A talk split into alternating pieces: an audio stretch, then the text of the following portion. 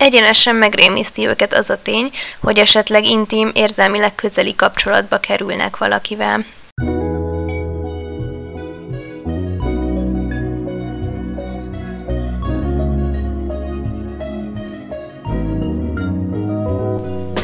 Ez itt az Életfűszerező Podcast. Minden adással közelebb viszlek az érzéseid és a viselkedésed mélyebb megértéséhez, hogy egészséges, kiegyensúlyozott kapcsolatot alakíthass ki önmagaddal és a környezetedben élőkkel. Én Horváth Anna Réka vagyok, hamarosan végző pszichológus hallgató és relaxációs gyakorlatvezető.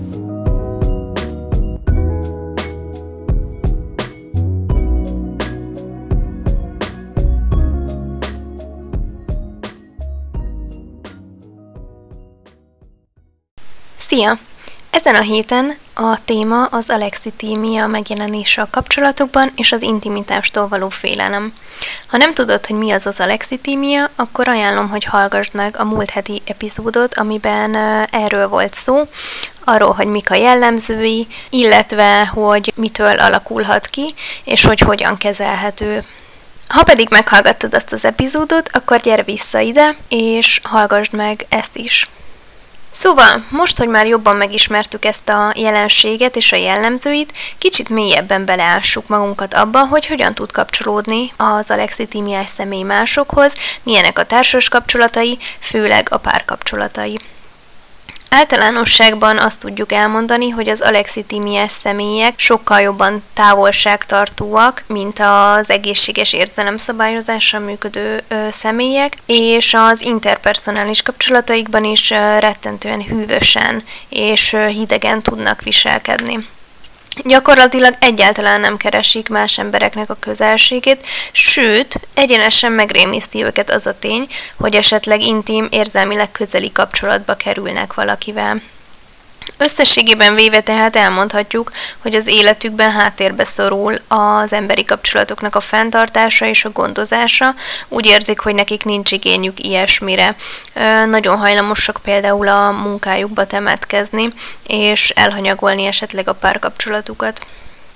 Sok kutatást folytattak le az alexitimiára vonatkozóan, és a nagy részük azt találta, hogy sokkal magasabb az egyedülállók aránya az alexitimiások körében, mint azok, akik nem jellemezhetők ezzel a problémával. És ahogy ezt már előbb említettem, ennek oka az lehet, hogy háttérbe szorul az életükben a kapcsolatokra való törekvés. És olyat is találtak a kutatások, vagy olyan eredményt is találtak, hogy azok, akik szintén alexitimiás, mások, de párkapcsolatban élnek, sokkal elégedetlenebbnek érzik magukat. Az alexitímiások párkapcsolatait vizsgálva pedig arra jutottak a kutatók, hogy sokkal inkább jellemző a bizonytalan, valamelyik bizonytalan kötődési stílus az alexitímiás személyekre, mint a biztonságos. Hogyha nem tudod, hogy mit jelent ez, akkor nagyon ajánlom, hogy hallgassd meg a kötődésről szóló podcast epizódomat, mert ott részletesen kifejtettem, hogy milyen kötődési stílusok vannak, és mi jellemző az egyes kötődési kötődési stílusokra, így csak nagyon-nagyon felületesen fogom bemutatni, Úgyhogy ha szeretnéd jobban megérteni ezt, és tisztában látni, akkor ajánlom, hogy majd mindenképpen hallgassd meg ezután. Be fogom linkelni, úgyhogy könnyen megtalálod. De röviden elmondom, hogy négy, alapvetően négy kötődési stílust különböztetünk meg, két dimenzió mentén. Ebből az egyik dimenzió a kapcsolati szorongás, a másik pedig a kapcsolati elkerülés. Ez azt jelenti, hogy attól függően, hogy mennyire jellemző valakire a kapcsolataim kapcsolataim való aggódás, illetve mennyire mutatkozik elkerülőnek a párkapcsolataiban, besoroljuk valamelyik kategóriába az alábbiak közül. Ez a négy kategória pedig a biztonságos kötődés, amikor a személy se nem szorong, se nem mutat elkerülő viselkedést, az elárasztott kötődés, amikor nagyon szorong és kevéssé mutat elkerülő viselkedést, az elutasító elkerülő kötődés, amikor nagyon ö, magasan mutat elkerülő kötődést, viszont nem szorong. Negyedik pedig a félelemteli elkerülő, amikor nagyon szorong is a kapcsolatain, de nagyon elkerülő viselkedést is mutat. Szóval, hogyha bővebben szeretnél tanulni a kötődési stílusokról, és részletesebben szeretnél tudni, hogy mi jellemző ezekre a személyekre, esetleg, hogy melyik lehetsz te, akkor nagyon ajánlom, hogy hallgassd meg az erről szóló podcast epizódomat. Na, és a négy kategória közül ugye a biztonságos kötődés az az, ami biztonságos, többi hármat, az pedig bizonytalannak tartjuk. Így tehát az alexditímiások vagy elárasztott, vagy elutasító, vagy félelemteli kategóriába esnek általában, tehát bizonytalanul kötődnek. Viszont sok kutatás azt találta, hogy a legtöbb alexitímiásra jellemző a magas kapcsolati szorongás is, és a magas kapcsolati elkerülés is. Tehát feltételezhetjük, bár túl sok kutatás még nem erősítette meg, hogy gyakran esnek a félelemteli elkerülő kötődési kategóriába, ami ugye a magas kapcsolati szorongással és magas elkerüléssel jár együtt. Na és akkor nézzük meg, hogy a két dimenzió, az elkerülés és a szorongás hogyan befolyásolja az alexitímiát. Akinek magas a kapcsolati szorongása, annak az érzelmek azonosításával gyűlik meg a baja, mert nehézséget okoz számára az, hogy felismeri a saját érzéseit, és azokat differenciálja egymástól, illetve megnevezze őket. Éppen ezért a magas szorongás miatt nem tud kontroll gyakorolni az érzelmei felett, teljesen összezavarodik, és nem tudja megkülönböztetni az egyes emóciókat, így összekeverheti őket. Azonban, hogyha valakinek a kapcsolati elkerülése kiugró értékű, akkor elsősorban az érzelmek kifejezése jelent nehézséget számára, emiatt teljesen kerüli az érzelmekkel való foglalkozást, távol tartja magától, a tudatától az emóciókat. Ezt egyébként kora gyermekkori traumatikus élményekkel magyarázzák, tehát amikor mondjuk egy bántalmazott gyermek úgy tudta magát megkímélni a fájdalomtól, hogy hogy a tudatát teljesen eltávolította az élménytől, és igazából így fontos, hogy ez nem tudatosan történt, ez abszolút önkéntelen volt, és éppen emiatt ez a fajta megküzdési mód megmaradt felnőtt korban is, viszont ekkora már nem mutatkozott adaptívnak, tehát már nem volt, vagy ekkora már nem lesz hasznos, úgyhogy ezt egy maladaptív megküzdési technikának tartjuk. És ez okozza az érzelmek kifejezés, vagy ez is okozhatja az érzelmek kifejezésének nehézségét. Na és akkor térjünk át az intimitástól való félelemre.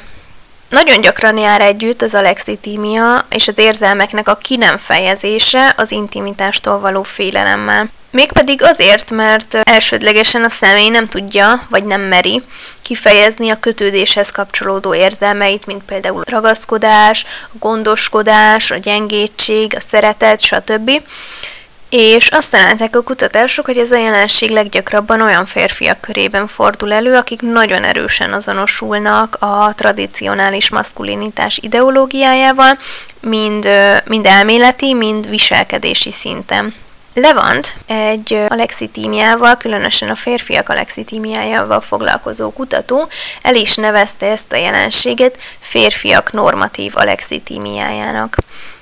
Számos kutatás jutott arra az eredményre egymástól függetlenül, hogy a férfiak körében magasabb az alexitímia előfordulási gyakorisága, mint a nők között. Azonban hamarosan rájöttek, hogy ennek oka nem a nemek közti különbség, hanem a neveltetések közti különbség. Ugyanis a hagyományos férfi nemi szerep magába foglalja azt, hogy az, az igazi férfi erős, nem érzelgős, nem sír, kemény, határozott, racionális és mindezek a tulajdonságok, mint a sírás, az érzelgőség, az érzelmekkel való foglalkozás csak a nők számára volt megengedve. És mivel a hagyományos férfi nemi szerep megköveteli a, a fiútól és a férfitől, hogy ne viselkedjen feminin módon, ezért ezeket teljesen el kellett távolítani magától.